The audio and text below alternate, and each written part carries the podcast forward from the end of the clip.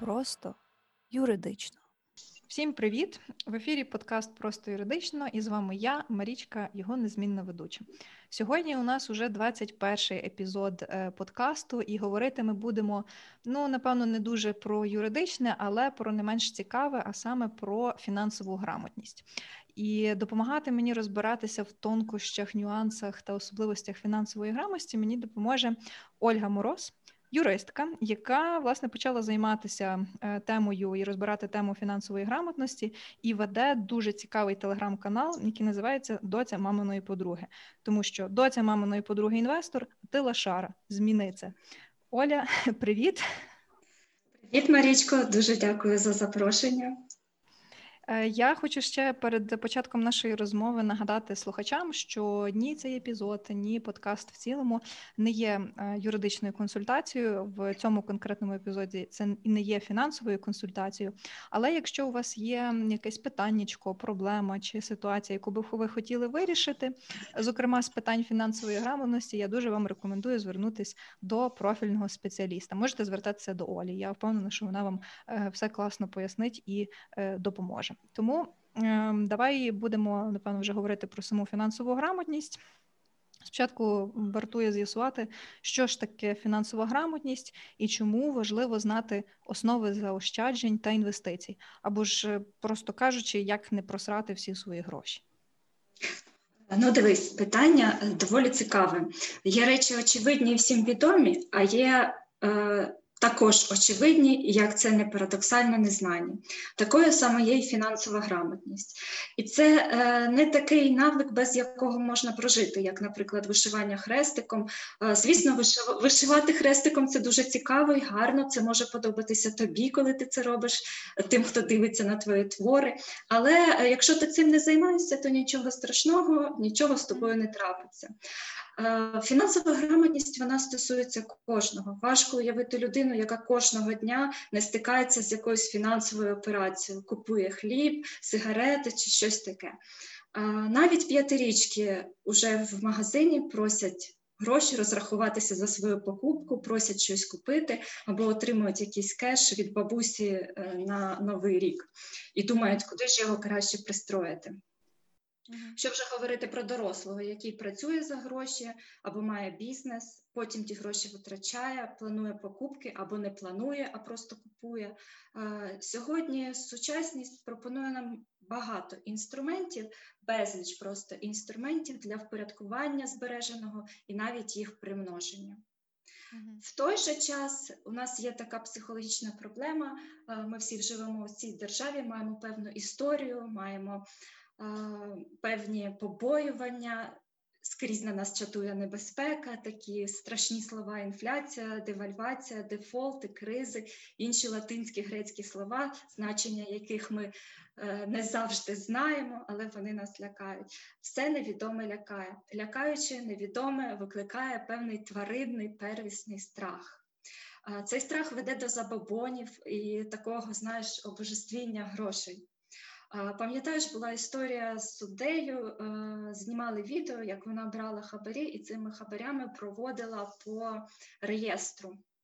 Це такий торговий звичай для приманювання грошей і для того, щоб до неї приходило більше клієнтів і приманювалися ці гроші такі, скажімо так, не зарплатні. Ти зараз згадаєш про інший приклад, де викупали на подвір'ї одного судді банку з доларами. Ну, теж ну, спосіб ну, заощаджити. То вже, то вже така альтернатива інвестуванню. А це саме приклад таких забобонів і такого відношення до грошей, який панує ось в нашому суспільстві. І це ми говоримо про суддю, яка є кваліфікованою людиною. Нехай вона там вела якусь злочинну діяльність, але вона, щоб стати суддею, мала освіту, мала певний стаж, здавала іспити, проходила конкурс, конкурси і все таке. Але виходить у фінансовій грамотності вона була повна нуль. І по-простому як сказати, що таке фінансова грамотність? Нібито ми розуміємо, що вона має бути, е, але що ж це таке? Е, це такий собі комплекс узагальнених знань. Е, дивись, ти коли миєш руки, всі ми миємо руки кожного дня. Ми знаємо, що це потрібно робити, але ніхто з нас вірніше, більшість із нас не мікробіологи. Ми не знаємо, що там насправді відбувається, не дістаємо мікроскоп, не дивимося, що в нас було стільки-то мікробів, такого-то виду, пішли, помили руки, вони зникли. Так само з фінансовою грамотністю. Не треба розбиратися в якихось складних розрахунках, якісь математичні моделі знати, докладати до своєї щоденної діяльності.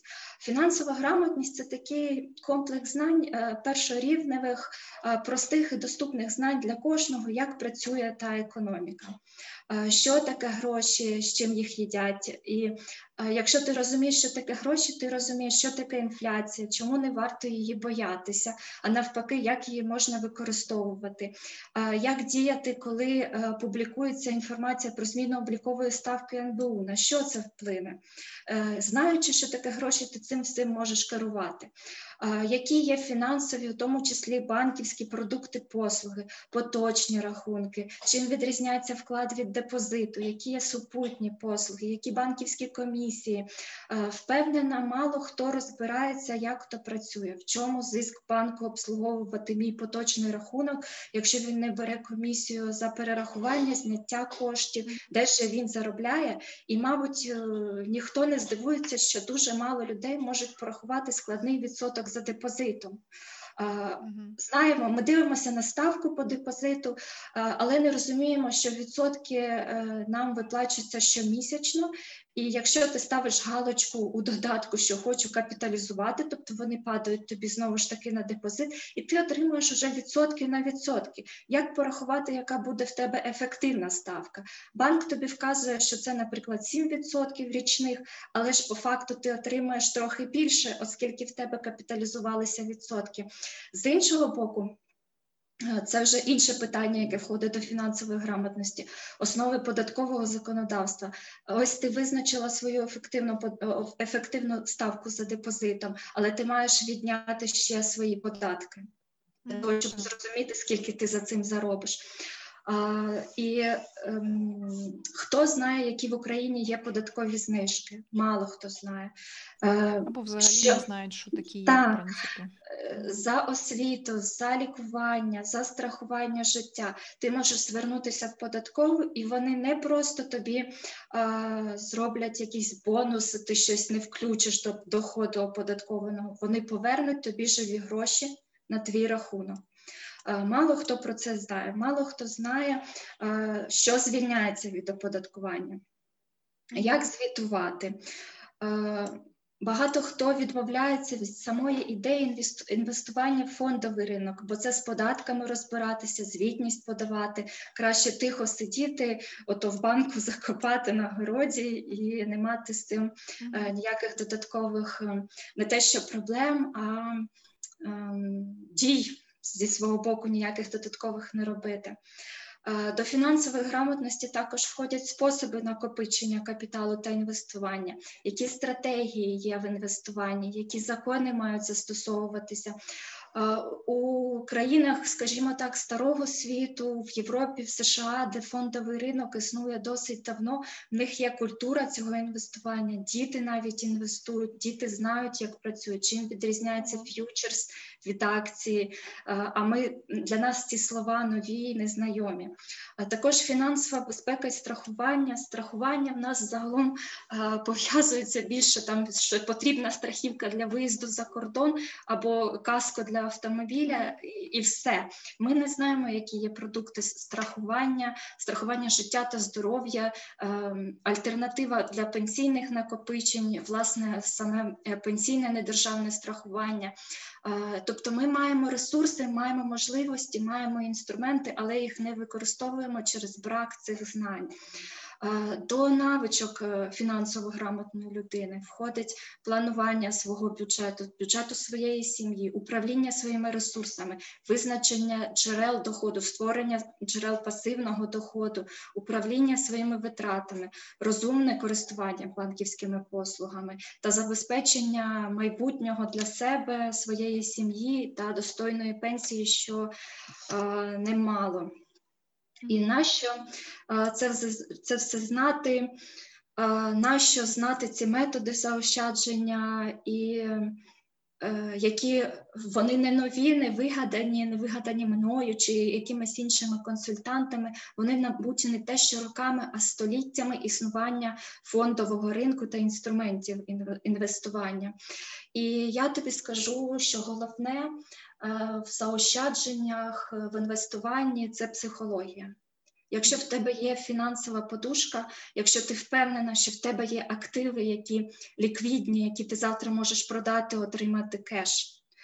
А, якщо ти знаєш, що твої активи пасивно, тобто без твоєї участі, працюють на тебе, незважаючи на те, що з тобою завтра станеться, чи ти захворієш, не зможеш працювати, чи втратиш роботу, ці гроші, активи будуть працювати на тебе, і ти а, будеш отримувати дохід.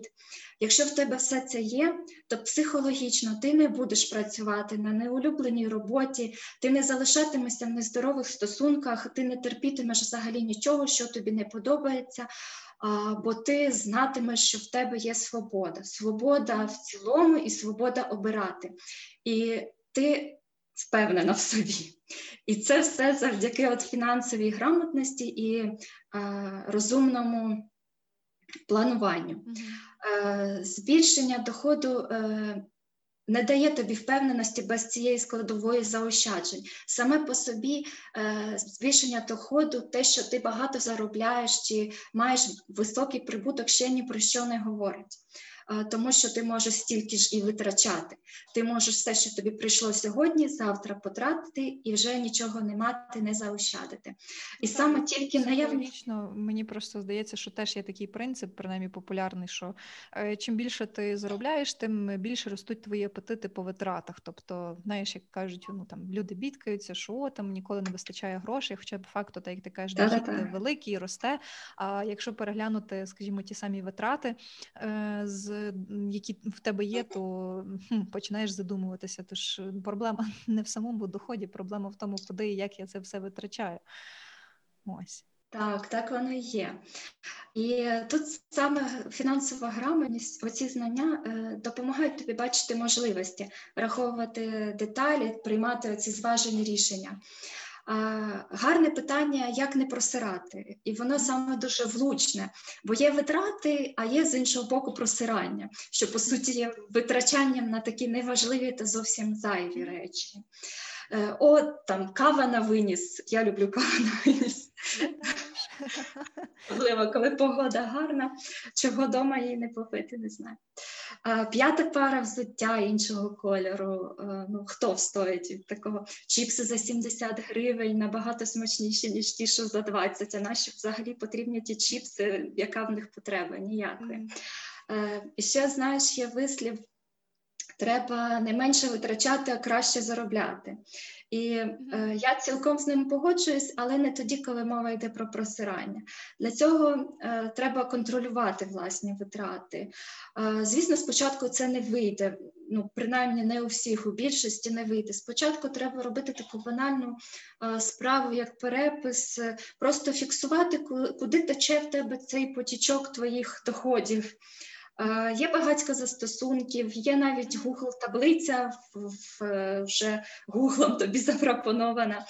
Е, Не підходить одне, е, покинула там, вела, вела цю таблицю, покинула. Через деякий час повернися, веди все одно. Обери інший застосунок, який тобі більше подобається. Е, Є оці банківські застосунки, які так само пропонують статистичні дані в гарних картинках. Використовуй їх. Неважливо, що ти обереш. Головне, е, виділяй трохи часу, якщо не кожного дня, то хоча б е, раз на тиждень проаналізуй. І все. Тоді ти побачиш, що не вздумані жодного разу е, на сезон чоботи чи один долар на каву в день. Ці кошти могли бути використані інакше і мають бути використані інакше. Якщо ти матимеш інструмент та знатимеш, як його використовувати. Ось е, давай згадаємо. Е, Ну, мабуть, в тебе також є якась зайва пара взуття, яку ти там три, тричі взула, потім мода прийшла. сьогодні Там... купила нову пару е, кросівок, але це дуже класні кросівки. Я знаю, це такий lame excuse. Мені здається, люди, які витрачають кошти на якусь річ, яку давно хотіли, вони типу кажуть, теж ну це такі класні кросівки. Ну ти просто не розумієш. Але ну в мене є така трохи, е, ну не те, що слабість, напевно. Я просто люблю гарне фірмове взуття, і це в основному там якесь спортивне взуття. Взуття, та або черевики доктор Мартінс. Мене просто раз на новій пошті сказали: слухайте, що це за таке взуття, що коштує 6 тисяч. І кажу, ну ви не розумієте, давайте я вам покажу. Ви просто закохаєтесь, але це дуже круті черевики, такі зразу невеличка реклама. Е, доктор Мартінс, я просто перші свої купила ще в Канаді, і я досі їх ношу. Це вже 5 років. Ну тобто, носити 5 років це мені здається класна інвестиція в взуття. Так, так, якщо вони не зайві, якщо вони не треті чи не п'яті. І ось е, да, да, давай уявімо, що в 2011 році ти взяла і купила, е, в 2011 році взяла і купила е, такі собі чоботи з гострим носком, тричі їх взула, мода пройшла, вже тобі соромно їх вдягати, хоча вони ще такі, нібито й нічого. І нехай вони коштували тисячу гривень 10 років назад. Mm-hmm.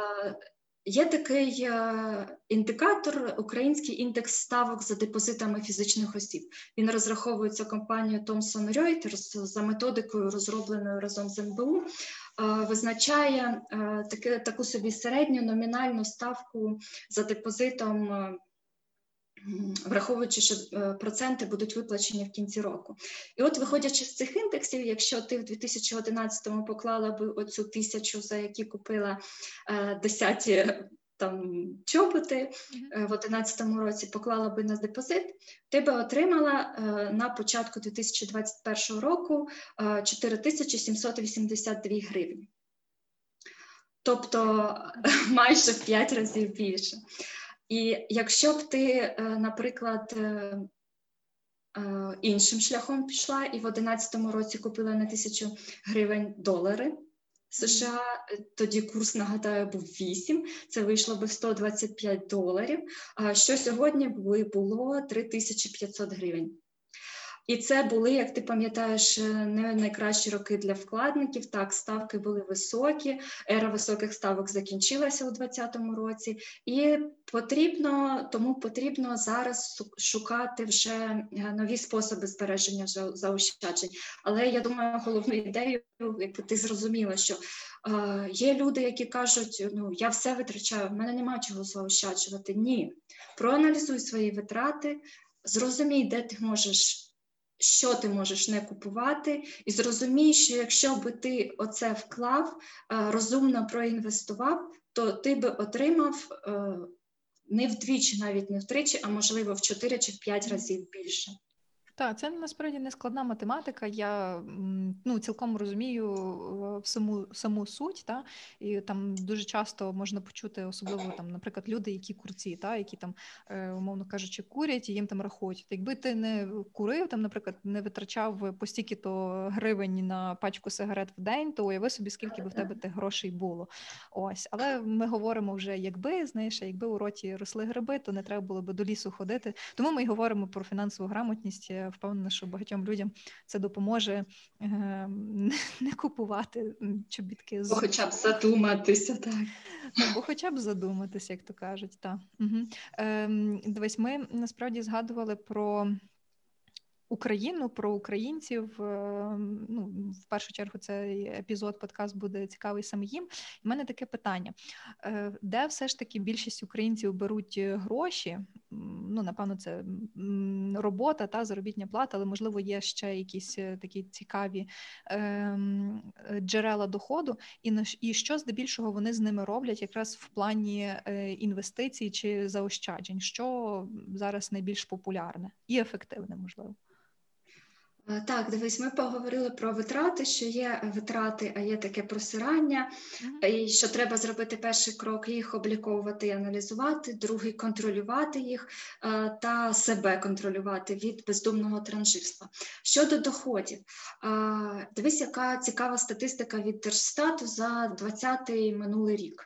Майже 46% доходу українців, за їх даними, це заробітна плата. 34% це соціальні виплати. Тобто переважна більшість населення вона залежить від роботодавця або від держави, тобто є такий хазяїн, е, від якого ти залежиш, е, і е, це нібито звільняє тебе від такого обов'язку керувати своїм життям і щось з ним робити. Цей хазяїн він приймає ефективні рішення, управляє бізнесом.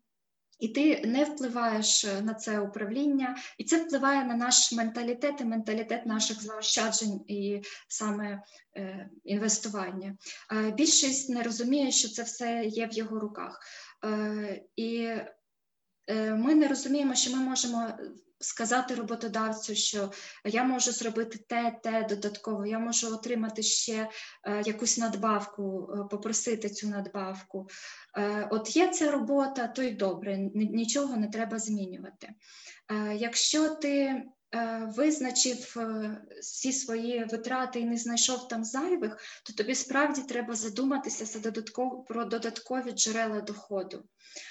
Тобі треба підняти власне свою п'яту точку, е, довести, що ти вартий більшого в своїй зарплатні, або знайти додатковий дохід, е, використовуючи свої навички.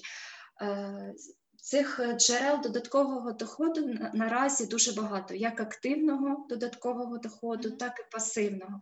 Е, підробітки, монетизація своїх хобі, е, різні копірайтинги, час від часу надання послуг побутових.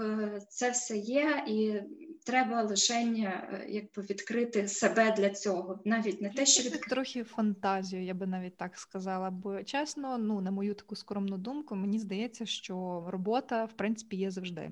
Е, головне, чи ти готовий для цієї роботи, і чи ти готовий е, попрацювати трішки більше, ніж ти це робиш зазвичай за основним місцем праці. І навіть без цього, навіть без цих додаткових якихось доходів, е, можна відкладати з будь-якого доходу. Е, Інколи кажуть, у мене така маленька зарплата, я не знаю, як відкладати, я не знаю, з чого відкладати. З будь-якого доходу можна відкладати. Всі ми знаємо ці історії про бабусьок, е, які там зі своїх мізерних пенсій відкладають там на похорони, щоб гарні рушнички були, чи гарний пам'ятник. Чому б не відкладати ще до того, як ти станеш бабцею, і не на рушнички, а щоб поїхати в круїз на лайнері? І так. треба просто просто знати ці інструменти, і це все буде реально. А щодо пасивного доходу, дуже популярними в Україні. Е, знаєш, є такий стабільний е, варіант, самий 100% це купівля нерухомості. Mm-hmm. Далі йде депозити. Всі інші інструменти вони є незнаними, маловідомими і доступними тільки для тих, хто е, сів і почав розбиратися. Але насправді вони досить такі е, реальні. І це можна робити, якщо витратити трохи часу на свою фінансову грамотність. Угу. Окей, ем, давай, можливо, тоді трішки більше зараз поговоримо про такі цікаві і не не завжди очевидні способи.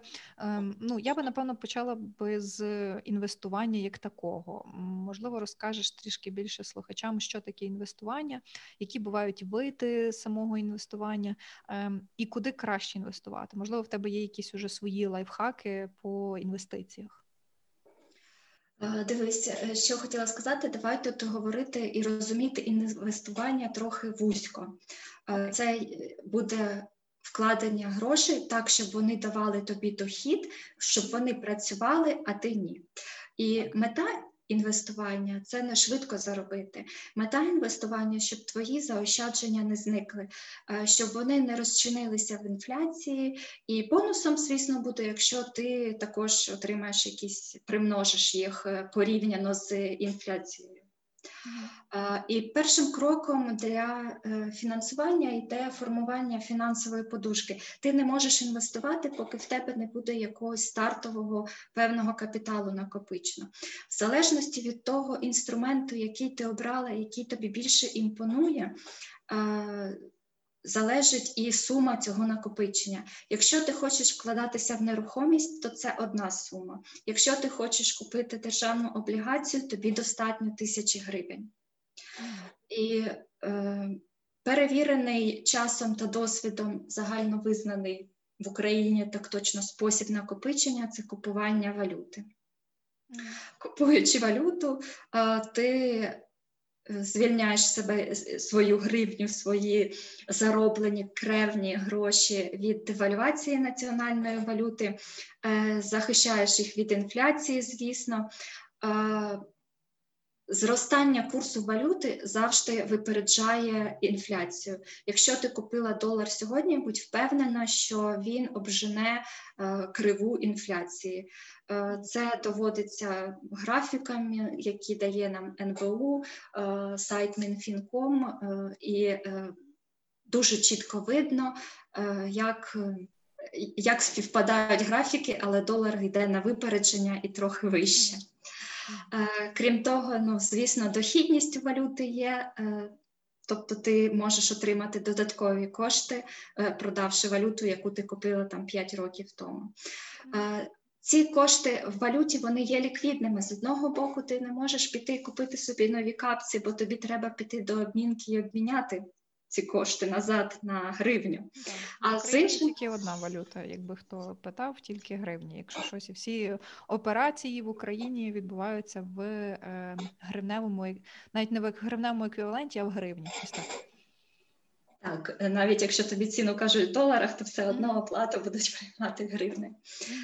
Ось, тобто Долар чи інша валюта, євро, наприклад, е, вони є доволі ліквідними. Якщо щось трапилося, тобі дійсно потрібна зараз е, гривня, ти можеш швидко їх обміняти, коли захочеш і де захочеш. А з іншого боку, на такі бездумні е, витрати міняти ти не підеш. Тому це найкращий спосіб формування фінансової подушки такої. Далі ще є такий лайфхак така стратегія, можна сказати, що е, кількість, е, розмір е, цієї фінансової подушки має бути приблизно вираховується за формулою 100 мінус твій вік. Оцей твій вік це має бути розмір фінансової подушки, відсотків стільки, а все інше ти маєш інвестувати активно. Угу. Тобто, якщо там, наприклад, мені 35, то 35% свого доходу я маю відкладати на фінансову подушку, на такі ліквідні активи, стабільні, консервативні, які е, не ризиковані, і які я швидко можу обміняти знову на кошти для того, щоб їх там на щось витратити там на лікування, бо з віком е, цей ризик росте е, на якісь форс-мажорні обставини, бо з віком цей ризик також росте. Е, а інші кошти вкладати в активне таке е, більш ризикове інвестування. І е, щодо інвестування, які е, лайфхаки, ну Спочатку які способи, так як я вже сказала, найбільш популярний це вкладення в нерухомість. Е, мабуть, мало часу розказувати більш детально. Е, нерухомість також може бути декількох е, видів купуватися на первинному ринку, на вторинному, е, житлова нерухомість, нежитлова, е, також е, як отримувати кошти від цих інвестицій, можна швидко продавати, тобто грати на ціні. Сьогодні купив дешевше, наприклад, в новобудові завтра продав дорожче, здавати в оренду. Е, отримувати такий дохід. Е, далі йде депозити, і на цьому, як я вже сказала, знані та е, популярні способи закінчуються, але ні, є ще такі, як державні облігації. Звісно, що є в Україні і корпоративні облігації, але вони звичайним пересічним громадянам недоступні, бо там поріг входу від 1 мільйона гривень. Тобто корпоративні облігації може купити банк, якась фінансова установа, якийсь якийсь е, е, такий значний інвестор е, з. Ну, до речі, мені здається, що це теж приклад корпоративної інвестиції облігації.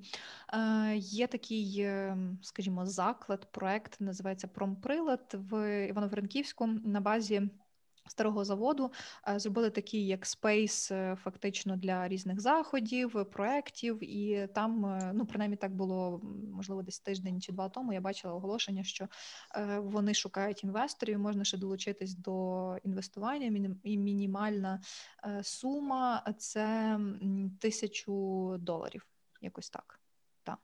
О, цікаво, треба подивитися, е, як вони це оформлюють, тому що е, ну, законодавство трохи недосконале, і трохи в нас немає такої практики і цього менталітету інвестування, і, е, скажімо так, немає попиту на це. Через те немає й пропозиції, немає законодавчого врегулювання для широких мас населення. Тобто є такі корпоративні е, облігації, інструменти, які доступні фінансовим інвест... інституціям е, для такого серйозного інвестування. Там нова пошта е, випускала облігації, Укрзалізниця випускає облігації. Але це недоступне для пересічних громадян через високий поріг входу. Е, Державні облігації, навпаки, вони стартують від тисячі гривень, е, і їх можна е, купувати за таку ціну. Тобто поріг доволі низький. Далі йде фондовий ринок в Україні. Фондовий ринок в такому початковому стані. Е, Для чого на фондовому ринку основний актив це акції.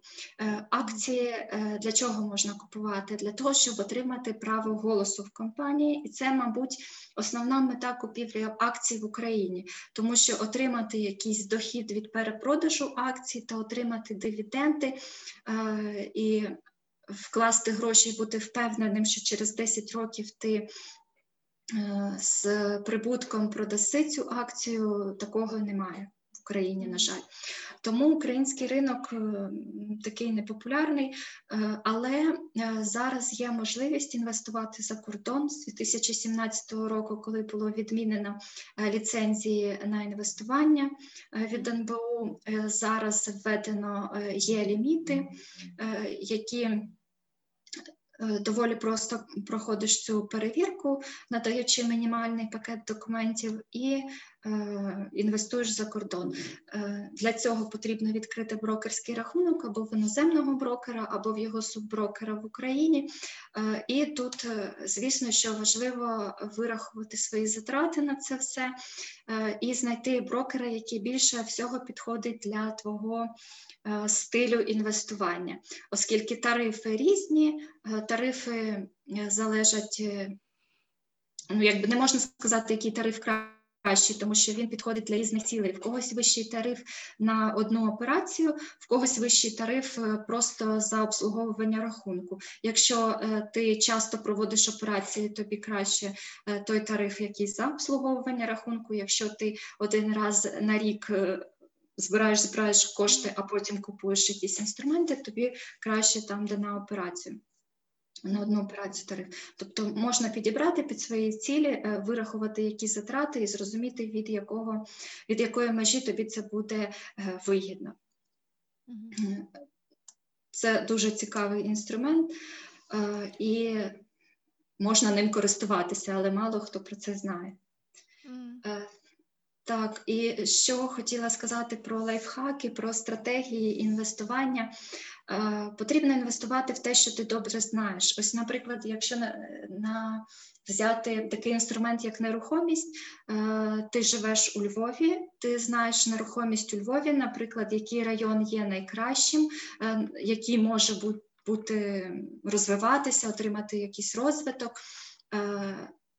Про нерухомість у Харкові ти не знаєш то не купуй її, поки не дізнаєшся. Е, пе- Перед тим як е, купувати, склади список критеріїв, за якими ти купуєш актив.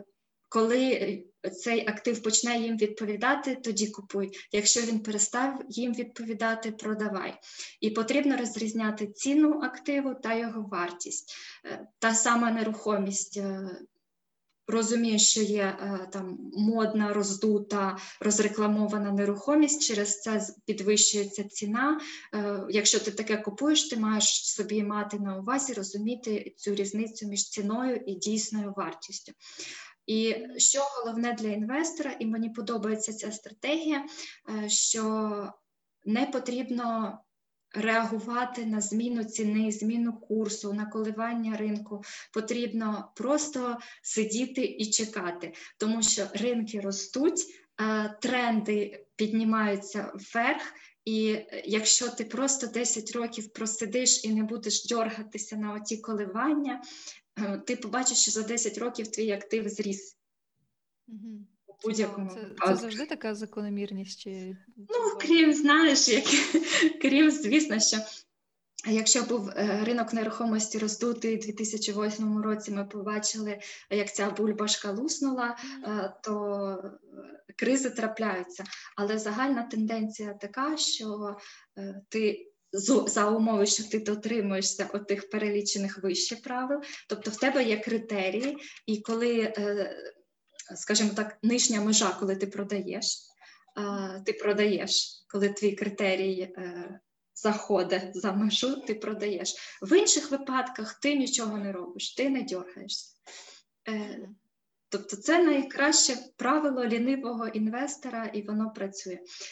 Ще одне правило мені подобається від Уоррена Баффета. Він сказав, що інвестування це не ракетобудування. І в інвестуванні не перемагає той, у кого вищий IQ. Якщо ти дотримуєшся цих простих правил, то ти, твоє інвестування буде успішним. Круто. Ну тобто, нічого склад... ну не те, що нічого складного, але якщо розібратися, то так, нічого складного. Так, це доступно. Потрібно просто в це повірити.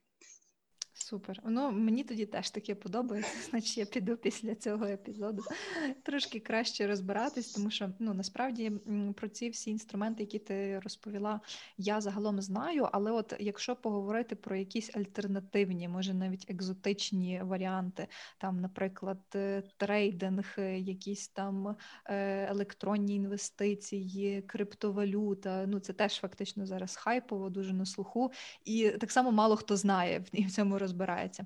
Е, чи це ем, ну, чи це взагалі доступно знову ж таки для пересічного громадянина? Чи тут, напевно, треба мати якісь особливі знання і, і досвід, е, щоб бавитись цим?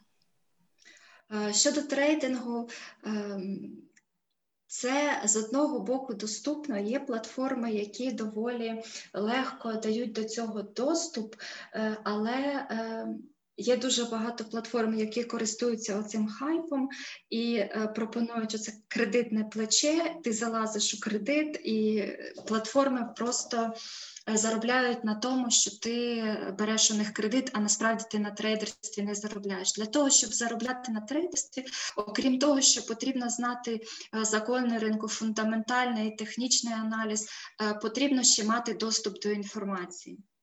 Е, є сайти професійні, які надають інформацію інвесторам, які інвестують е, на фондовому ринку. Е, скрізь у них йде затримка публікації інформації. Для того, щоб отримувати, ото знаєш, як у фільмах на Уолл-стріт, вони там кричать перед екранами, стоять там, я купую, я продаю. На біржі, та, та, та.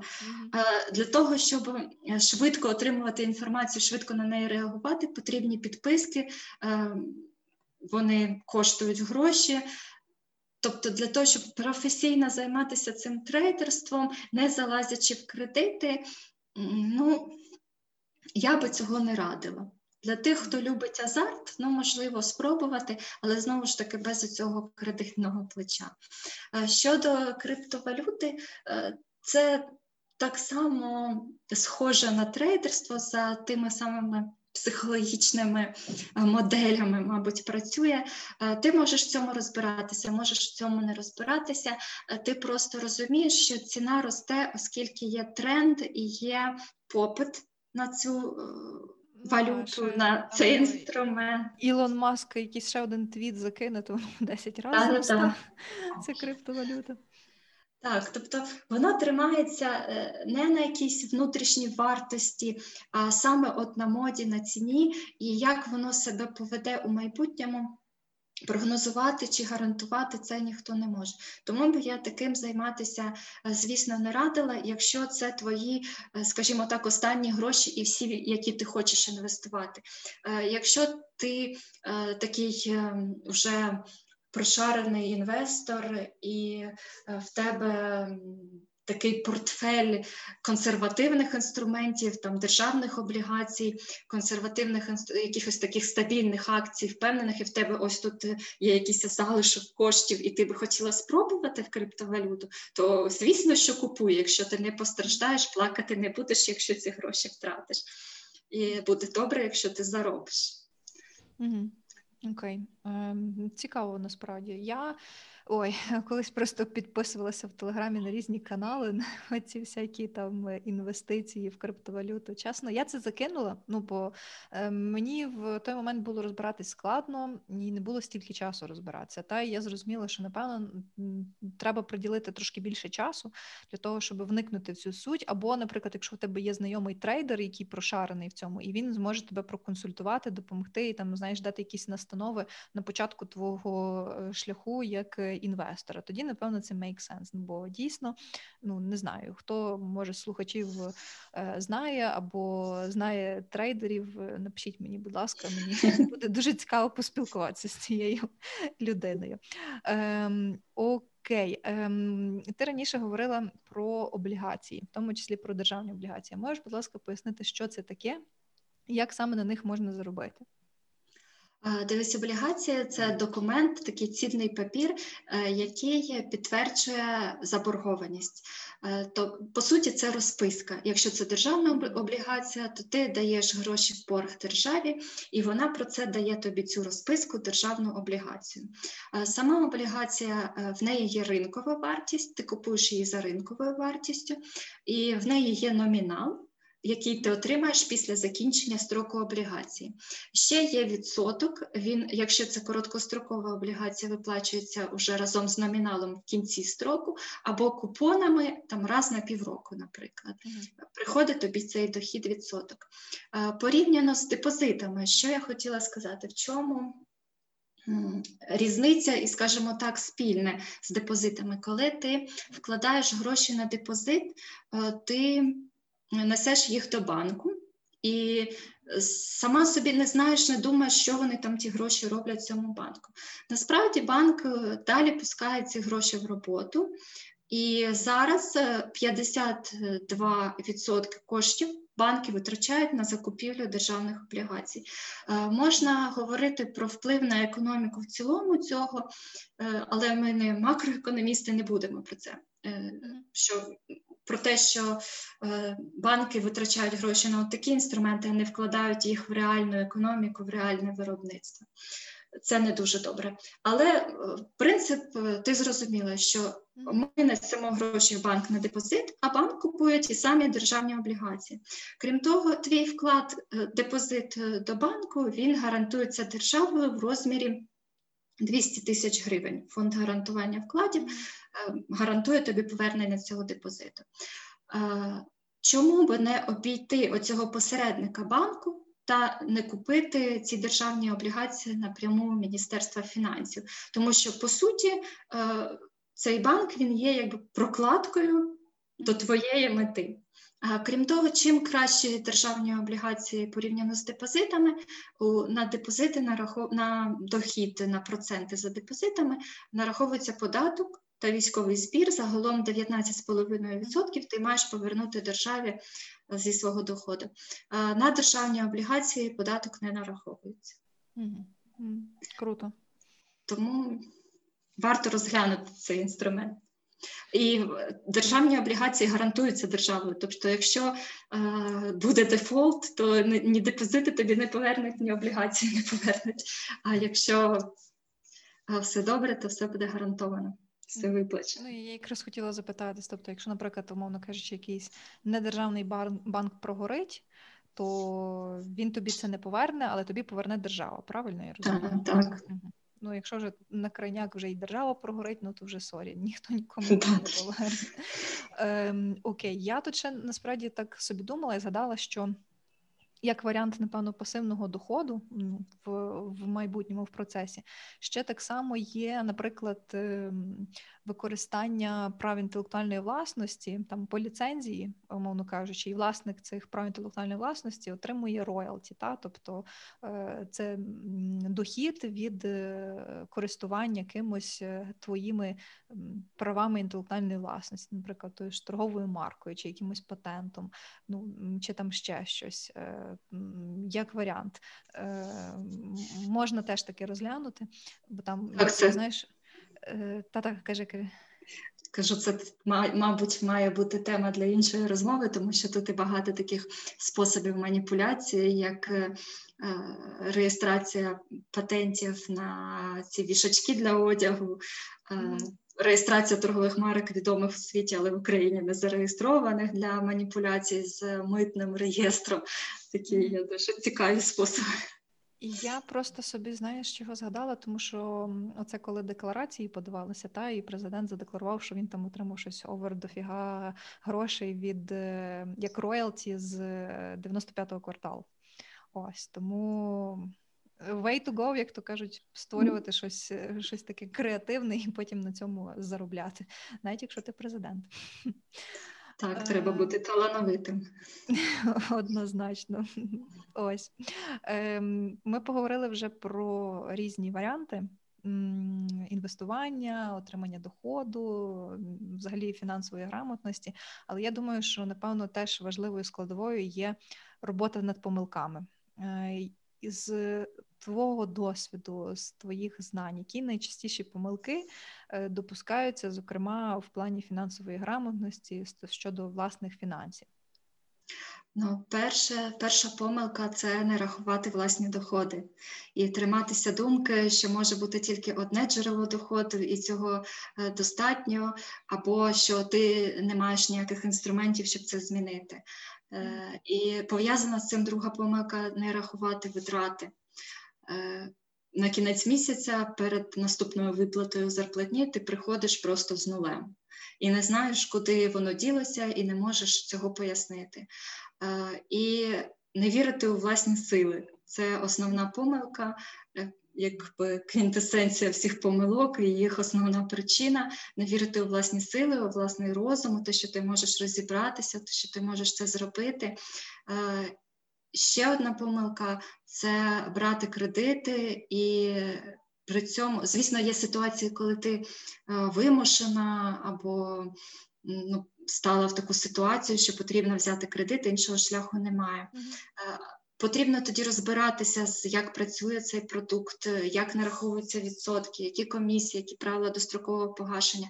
І помилка в цьому не розбиратися, якщо ти навіть ризикнула з цим зв'язатися. І ще одна важлива помилка. Це е, чекати, доки ти повирішуєш всі інші проблеми, наприклад, е, позакриваєш кредити, заробиш більше грошей, а потім вже будеш інвестувати. Ні, розбирайся зі способами інвестування, зі стратегіями, з варіантами і інвестуй зараз. Угу. І це, мабуть, основні такі помилки. Стосовно останнього, я насправді ну я з усіма погоджуюсь, але останнє це дійсно так, тому що то це відкладання на потім і не тільки в плані інвестування, та е, воно просто ну ніколи не настане. Ти або робиш це вже зараз, та і відповідно входиш в цей процес і це в русло, або так і будеш постійно відкладати, тому що ну як то кажуть, жити треба в цей момент, а не тоді, коли там не знаю, е, квартиру купиш, е, одружишся машину купиш і і тому подібне. Тому е, цілком і повністю з тобою е, згідна. Е, насправді в мене останнє є таке питання, більше прохання, е, які ти можеш е, дати поради для новачків для людей, які тільки починають розбиратися з е, фінансовою грамотністю. Що ще потрібно зробити, окрім як підписатись на твій телеграм-канал, обов'язково лінку я додам в описі до подкасту. Е, тим, хто тільки стартує свій шлях до фінансової грамотності. Ну, основне це читати, читати всю інформацію про інвестування, е, читати спеціалізовані ресурси і читати книги читати книги е, про інвестування. Е, історію Уоррена Баффета, відомого, найвідомішого інвестора, е, такого гуру правил інвестування, книги, які він рекомендує, зокрема Бенджаміна Грема, Розумний інвестор. Також сьогодні дуже багато ресурсів. Е, так само на курсері е, є ресурси для нефінансистів від знаних університетів, університет Райса, дуже цікаві, доступні, е, досить так грамотно і просто пояснюються. Пояснюється навіть математика, яка застосовується в інвестуванні, е, курси від університету Райса, фінанси для нефінансистів. Також курс е, світовий фінансовий ринок та його інструменти. Також я знаю, що планується курс українською мовою на Прометеусі. Е, Чекаємо, чекаємо оголошення, як то воно буде. Обіцяють, що навіть буде якийсь доступ до безкоштовних матеріалів. Мгм. Круто. Е, Слухай, я тебе ще попрошу, якщо, наприклад, за наявності є ці всі ресурси, в тому числі книжки в онлайн режимі, е, давай дамо слухачам е, одразу лінки, щоб вони могли перейти і прямо після прослуховування епізоду або навіть під час одразу могли почати читати і більше дізнаватись про саму фінансову грамотність. Добре. Супер. Е, Насправді вийшла дуже цікава розмова, особисто в тому числі для мене, оскільки я цікавлюсь питаннями із заощаджень та інвестицій, тому що не можеш я постійно купувати взуття. Треба ще щось інше вкладати, таке більш е, довготривале. Ем, Я тобі дуже дякую за участь і за класну розмову. За дуже цінні Так, дякую тобі теж навзаєм. Я впевнена, що слухачам було дуже корисно. Я хочу нагадати, що ви можете прослухати цей епізод і взагалі подкаст на SoundCloud, на Кастбоксі, е, Apple подкастах, Google подкастах. А якщо ви слухаєте за кордоном, то обов'язково шукайте на Spotify. Підписуйтесь на телеграм-канал Просто юридично. Також підписуйтесь на телеграм-канал Олі, е, який називається Доця маминої подруги. Лінку додам ще раз нагадую. І будьте фінансово, фінансово грамотні, не просирайте свої гроші, і нехай у вас все буде добре з вашими інвестиціями, доходами, активними, пасивними. Нехай це все приносить вам ще більше е, винагороди і е, коштів. Все тоді. Все. Па-па, па-па. Па-па. До побачення.